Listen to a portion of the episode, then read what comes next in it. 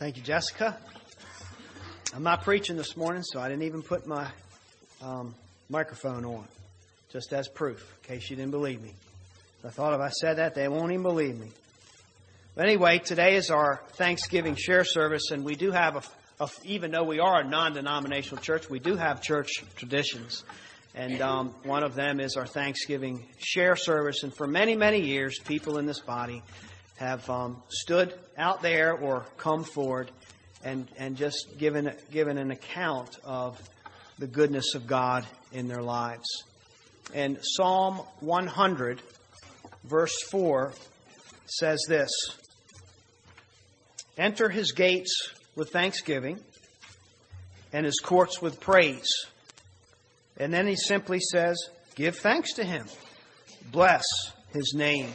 I looked up that word, that scripture just a little bit, and the word bless. And in this context, that word bless means adore on bended knee. Adore on bended knee. What a beautiful picture of what it means to bless God and to give thanks to God. And I just want to give thanks for the pastor's appreciation gifts that I received last weekend. You guys were very, very generous in your resources, very generous with your words, and it was a blessing that really touched my family to the core of our hearts. So thank you very much. I'm very, very appreciative of the way God constantly uses you to encourage me in the ministry. And there has been a few volunteers for this service, 2 to be exact. And they are both wonderful young ladies, and I will let them share their hearts with you in the order that they approached me. And the first will be Cheyenne, and then my wife Lisa will also share a word with you. And if there's any time left, maybe you'll have an opportunity to come up and share something from your heart. I do want to say that Corky's mother's funeral is at 2 o'clock today, and I am doing that service. So my family and I pretty much need to be out the doors by about 12. We have other preparations to make. So if the service keeps on going, you can stay here as long as you want, unless you're going to the funeral. Sam's kind of going to be in charge of the closing and the prayer and announcements. But it's not because something you said or didn't say. If you see me just kind of leave and walk out the door and gather my things, we just have some more ministry to do today. So appreciate that, understanding. And Cheyenne was the first, and pretty early on she said, "Is there any more spots to share?" And I said, "Actually, you are the first. So come and be the first."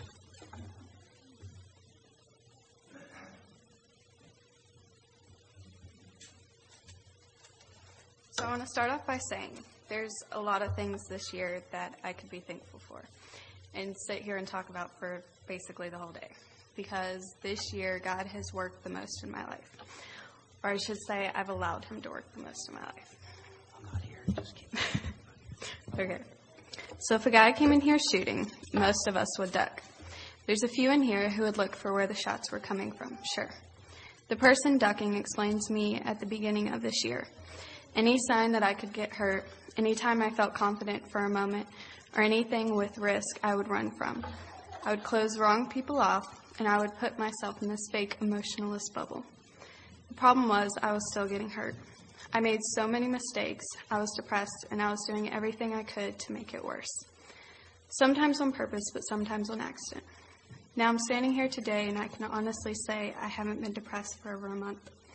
I know it sounds like such a short time, but to me, I can't remember being without depression for that long. Recently, I remember my friend just looking at me and saying, "Cheyenne," with a questioning smile on her face. She could tell something was different before I even realized it. I'm no longer running from the hurt, my past, or emotion, but instead I'm running towards Christ. I'm not perfect, but I'm learning that I can tell the insecurities in my head, the fear, the temptation, and anything else to go jump off a cliff because of God's strength within me. I can do all things through Christ who strengthens me, Philippians 4:13. Sounds like such a simple verse, but it is so empowering when you truly believe it and live it out. I'm a child of God, so no matter the heartbreaks, no matter the mistakes, the struggles, the much more learning I have to do, I'm enough as I am because Christ lives in me. I've made the most mistakes this year, but I've also grown the most. I never want to stop growing. That's what God has shown me this year, and I will strive to continue to learn and truly believe it.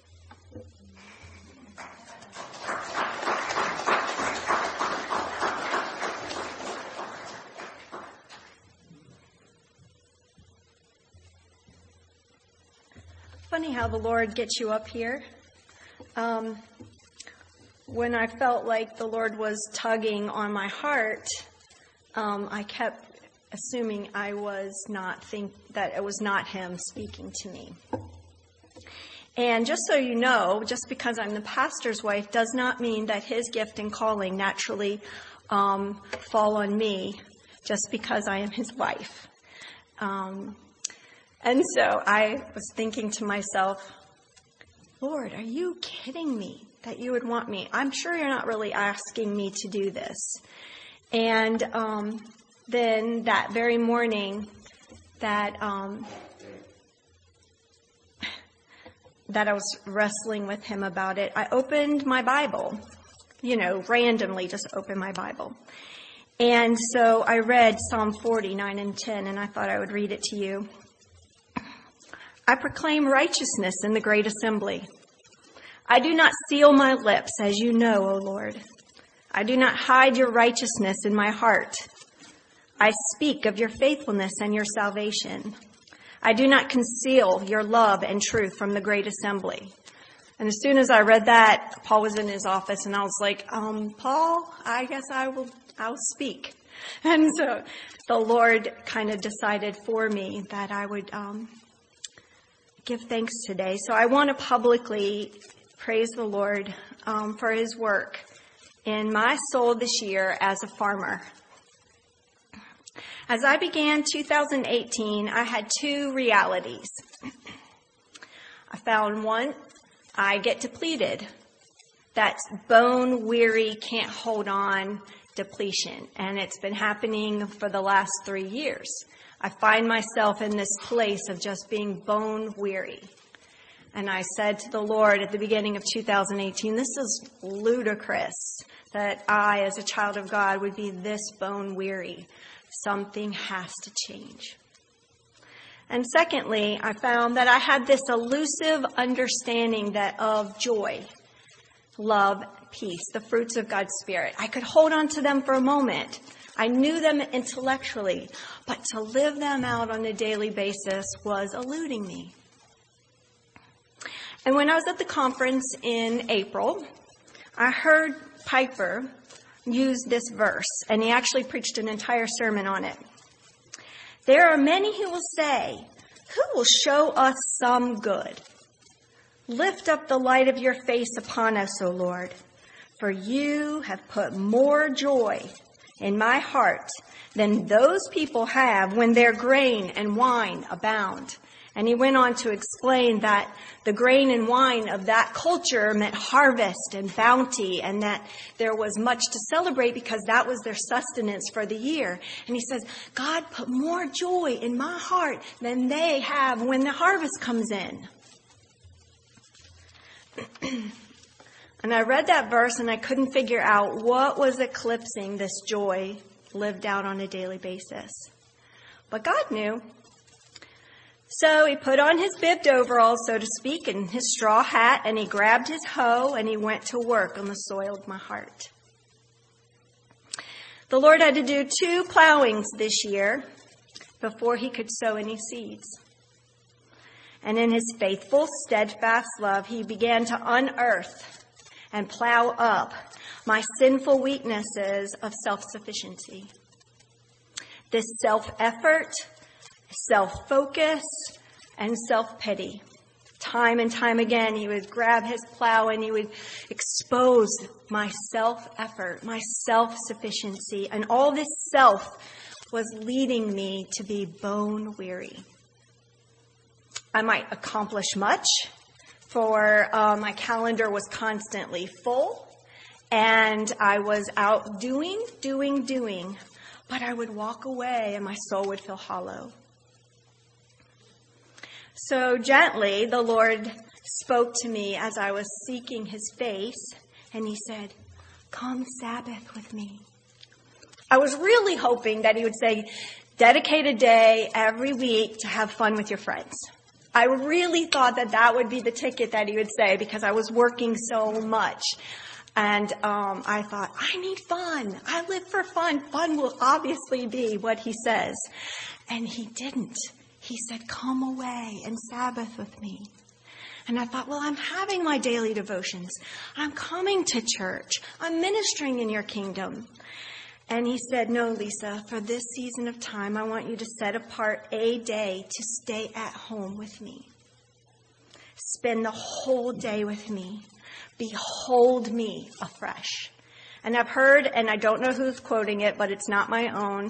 It says, "You become what you behold." And that is true. So I spent the last 5 months studying a book that I want to highly recommend. It's called None Like Him. It's by Jen Wilkins. I heard her at a different conference. Actually, Paul and I and some of the other people heard her speak, and then I bought her book. And so for the last 5 months, I've been studying this one book on my days of Sabbathing with the Lord. And in this book, I studied 10 different attributes of God that set him apart from us, that are exclusively his attributes and his attributes alone. And God has allowed me to gaze at him afresh, to realize I'm not like him. He is transcendent above all things. And it has caused me to be able to open my hands and not try to live so self-sufficiently, but to trust him more. And he has allowed me to see the arrogant pride in my heart, this envy of wanting to possess things that only he has. And so an example of that might be in one of the chapters was on God's being all-powerful. And so we know that he's all-powerful. We're grateful that he's all-powerful. I'm grateful that he's all-powerful. And in my mind, I know that. But in my reality lived down on a daily basis, I realized that it was not true, that I didn't believe it, that I was trying to be him. And I kept filling my schedule and doing and not accepting that I have limits to my own strength, that He divinely put boundaries and limits, human weaknesses, as a gift to me. One, to remind me, you're not me. And that should make me be in awe of him. And two, to be dependent on him. That he alone is God. And so I must accept that I'm not all powerful, that I have limits, that I have to rest. For years and years, I've told my family knows, and anyone who's close to me, I have to have 8 to 9 hours of sleep minimum. And it has always been a source of pain to me and shame, because I didn't understand that only God doesn't sleep. I needed to accept my weaknesses and not try to live self-sufficiently. So that was the first plowing that the farmer did. And as any farmer knows, a farmer scratches the surface with his first plow. Can't get as deep. So the second plowing of my soul went much deeper. And the Lord took the plow to all my relationships with others, closest to me and outward. He began to expose this lack of agape love born from his spirit. And we talked in Sunday school this morning about love and what love is. And I learned that agape love is, when you read the word love in scripture, you have eros and phileo and storge and agape. And three of those are earthly. Only agape is heavenly, because it's the love Christ has for us, and it's the main word used in the New Testament. And so it's the love that God has for us, and that he commands us to have for one another. And so in this agape love means that he has no strings attached. It means I give this love away without expectation of anything in return.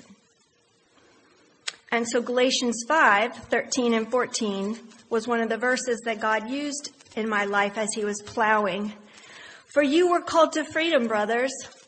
Only do not use this freedom as an opportunity for your flesh, but through agape love serve one another. For the whole law is fulfilled in this word.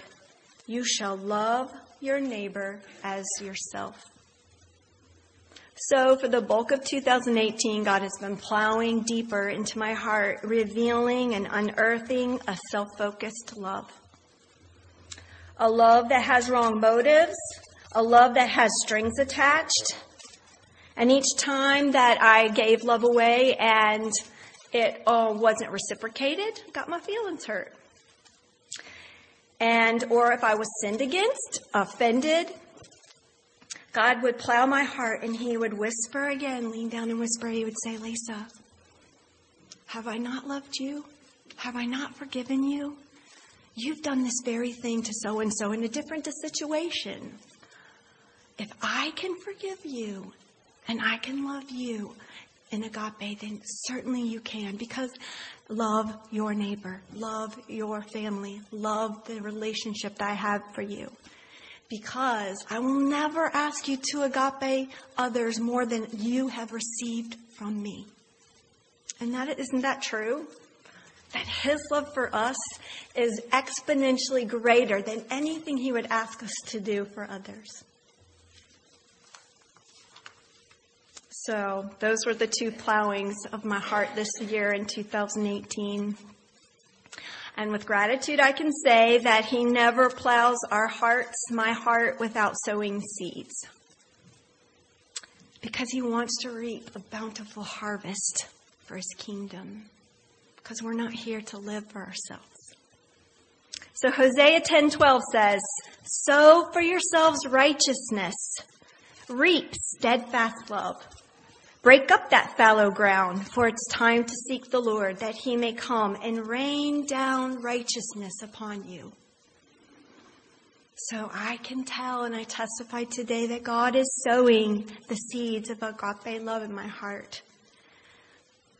He is allowing me to behold him, and the beauty of the gospel is coming into technicolor. And joy that I was elusive before is starting to bubble up within me, as long as the farmer picks these two weeds on a daily basis from my heart. The weed of entitlement and the weed of I deserve. They have to be daily plucked from the soil of my heart, because my heart grows those weeds quickly. They are toxic and they leach the love and the joy and the peace from our souls, from my soul. And when I forget the cross, when I do not daily recount and remember that I deserve nothing but his wrath, but God gives me lavishly his love, those weeds of entitlement choke out the fruit of God's Spirit. And I think as a seasoned Christian, and that I've been a Christian for 44 years and counting. And I think as a seasoned Christian or a mature believer, we grow so comfortable with the message of the gospel, and we can share it with others, but it doesn't permeate us at times. We grow crust over our heart so it doesn't affect us like it should. We forget how sinful we really are to this day. We are sinful and deserve the breath of life I have this day. It's his gift to me. I deserve wrath, and he gives grace. And it all happened at the cross. So these weeds of subtle entitlement that creep up in my heart go something like this. I deserve relationships that are not always hard work, because I certainly work hard at being relational. I deserve to grow old without aches and pains, because I have worked hard since I was 30 to be disciplined and to take care of my body. I deserve a job that I enjoy, because I'm a hard and loyal worker. I deserve to be healthy because I strive to eat healthy and exercise. I deserve a secure retirement because I have faithfully saved my money year after year and not lived lavish. I deserve a spouse who appreciates me because I love and appreciate my spouse. And so you can think all the things where you say in subtle ways like I do, I deserve, I'm entitled. But this common and subtle way of thinking flies in the face of the gospel. It reeks of self-effort and entitlement. You know, I grow irritated with God and others when these things I think I deserve are removed. Or when I mislabel them as needs.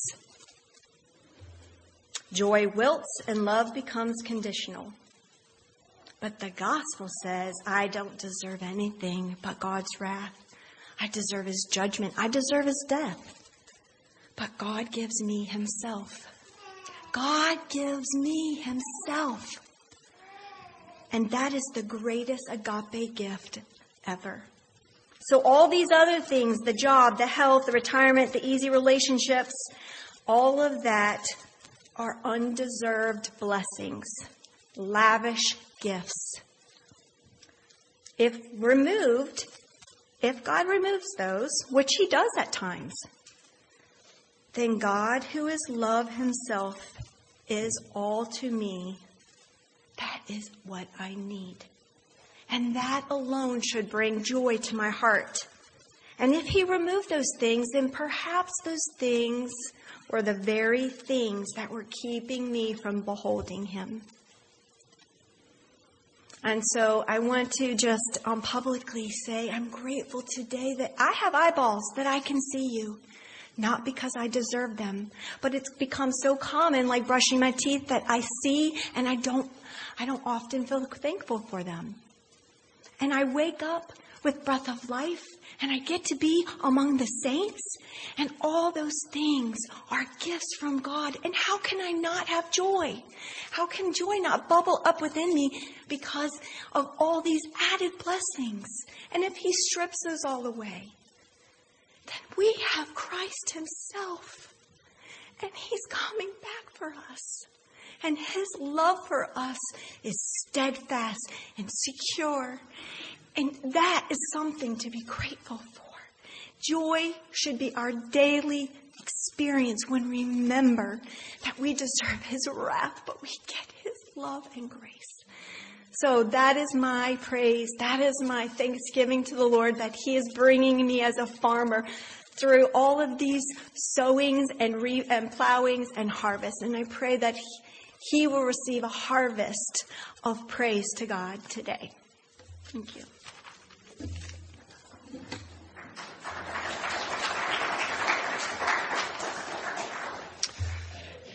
Thank you, my wife, for bearing the rich soil of your soul. You have me on the edge of my seat for a variety of reasons. We have a few minutes. If you feel the prompting of the Holy Spirit and you want to come up here and share with the body, we'd like for you to do that. So anybody, don't rush forward all at one time. Surely someone is... I see a hand. Oh. So we have two. Go ahead. Come on up, Carol, and then Powell. I would like to share something.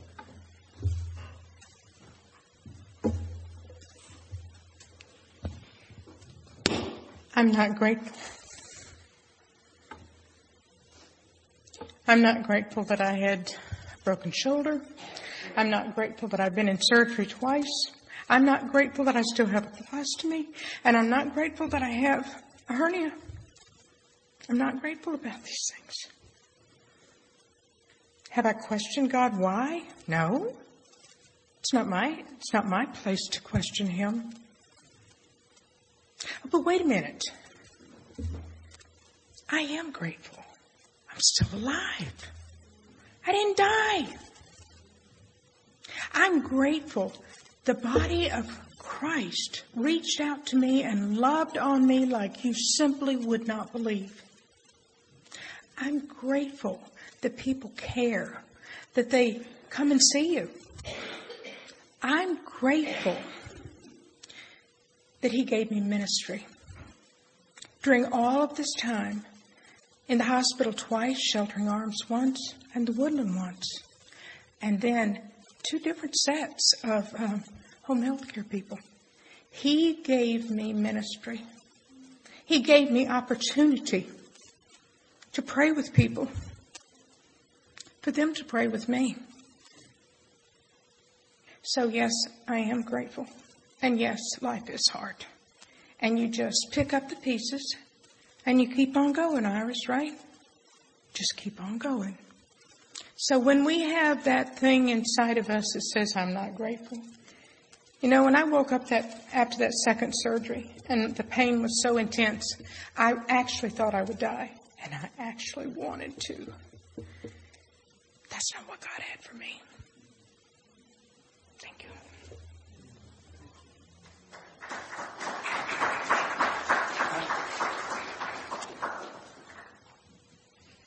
Do you mind just quickly introducing yourself? Thanks.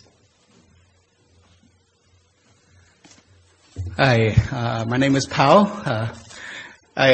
Last week when Pastor Paul was asking for people to share, I said, I don't know if I could share or not. And I've been waiting, and Wednesday as well. And today I said, if nobody shares, then I'll share. My family's here. We just arrived from India about 3 weeks ago, two weeks ago actually. And we have been serving in India for the last 4.5 to 5 years there among the Muslims there. What God brought was we just didn't serve with the Muslims in India, but we have Muslims from 18 countries in the Middle East and Northern Africa that have come there for school, and we're serving them. We're ministering using English as a tool to get into their lives there in India. So we're here at the Restoration Farm. And so, one of the things that I wanted to share about, being grateful, being thankful for the Lord, something that this year was a challenge. I want you guys to know it was a challenge. Why was it a challenge for a missionary to not be thankful? I think that's the hardest thing to do is, when you go there, you go with such passion and such great heart, like you want to do so much. But yet at the same time, while you're there, God is doing so much inside of you. As what the pastor's wife said was talking about. It's a season where God's doing a lot of things within our own hearts as well. And this year has been one of the toughest years. We've been there for 4 or 5 years now, but this was the toughest year for our family. This year we lost.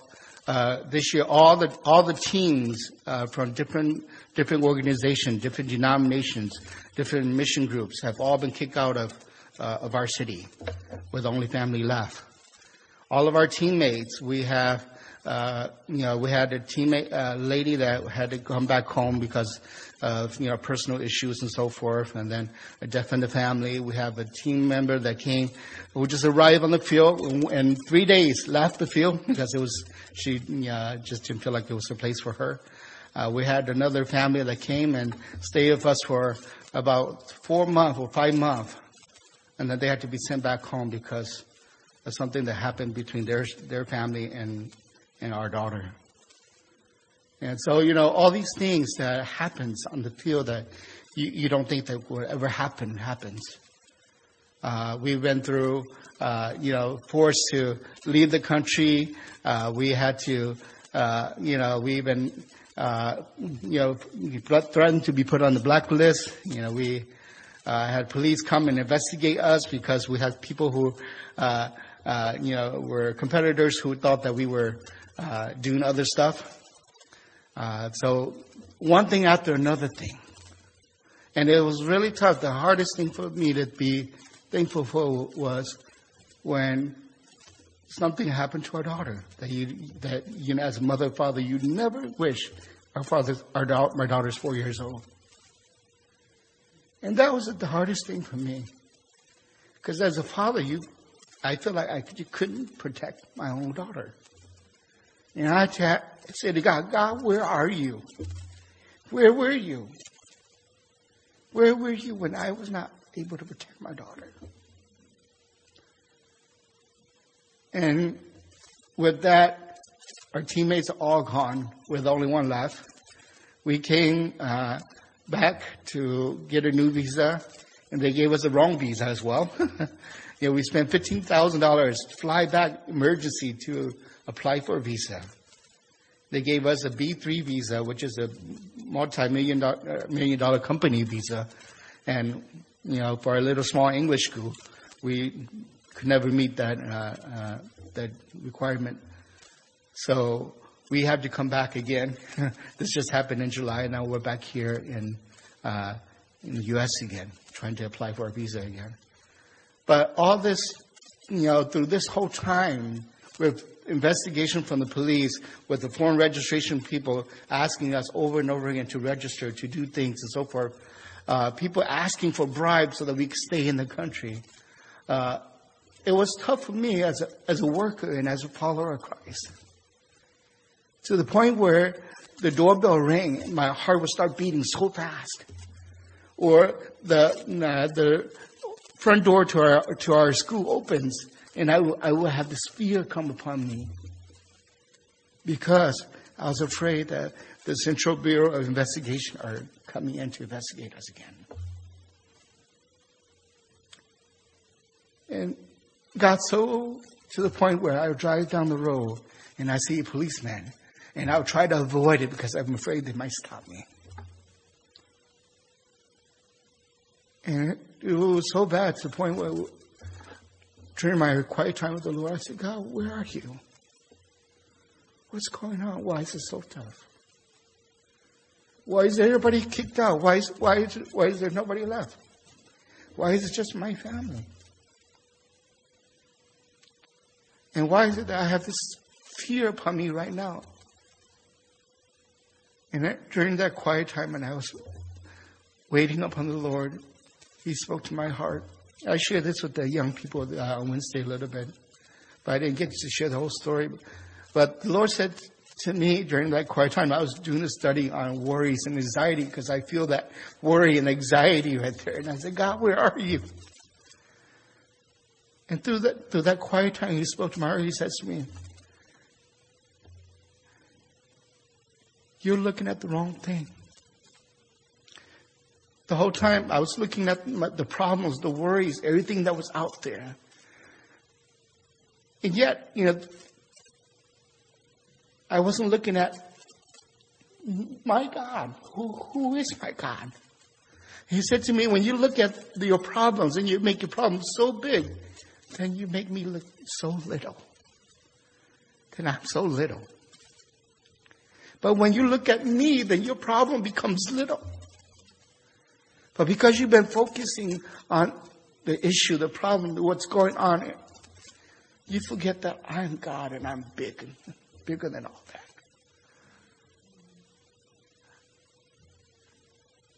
You know, the one thing that He said to me that really, really touched my heart, that I'm so grateful, so thankful for, is this. He says, if everything falls apart, if everything goes down the drain, it's because I allow it to go. You're not in control. You have no control at all. I do. If everything falls apart, if you're the last person you get kicked out of the country, so it be, because I want it to be. But if not, I'm able and I'm capable and I could do what I want. Do you trust me? And that was the word that the Lord said to me, do you trust me? And I remember getting down on my knees and crying. I said, Lord, I'm so sorry. Over and over again, He has proven to us over and over again that He's faithful, that He loves us and so forth. But when everything boils down to, at the end, it comes back to the heart issue. And He says, do you trust me? And I said, yes, I do. I'm so sorry. I trust you. This was just three, 4 weeks ago. And He says, okay, now, when you go back to apply for your visa, go to the Restoration Farm. You know, I met Cookie and Jeff about 4 or 5 years ago. They said that they had a little farm here for restoration. I never thought I would come here. But he says, go. You need to meet with me again. You need to see me again. You need to keep your eyes fixed on me again. It wasn't that their ministry in India is not fruitful. It is fruitful. We have many people who are coming and who are interested and who are, we're building relationships with 18 Muslim countries, with all these people who are doing their doctorate and their master's degrees. But yet, God says to me, I need you to keep your eyes fixed on me. Because 10,000s around you may fall, but I'm going to hold you. But I need you to keep your eyes on me. Because I can't be your shelter. I can't be your fortress. I can't be your protector if you don't trust me. And that's what the Lord said to me. And I'm so grateful that He hasn't given up on me yet and on my family. And coming here, that's why we are here at the Restoration Farm. We need this time to be quiet and to come to the Lord and just bask in His goodness. Just to see Him again for who He is. To learn to trust in Him again. And we're so grateful that, even though we're here, I told my wife, we said, we're going to Restoration Farm. We don't know how we're going to make it there. I call Cookie, I say, and Jeff, I said, I know there's some cost to staying there. Do you have a low package? Because, we're the first missionary from our people group. And we've been excommunicated from our people group because we did not go back to our people group, but we went cross-culturally to Muslims. And so we have no support. And so we were like, if we're going to come here, how are we going to make it here? I don't know how many months we're going to need to be here. So Jeff said, well, we have the $7 package per person, for your family. So that make $30 a day if you could do it. I said, okay, we'll cook for ourselves. But God is faithful. We mentioned that we're coming here. We had a friend who we met one time. They said, okay, they gave 3,000 towards a Restoration Farm. And I said, praise the Lord. Yesterday I got an email from the international office way over in London that they're sending 3,000 to help us so that we could stay here and really meet the Lord as well. So God is so good. He's so good and so faithful. And I just want to share that with you. I'm so thankful. My family, we are here because of the grace of God. And we're thankful for that.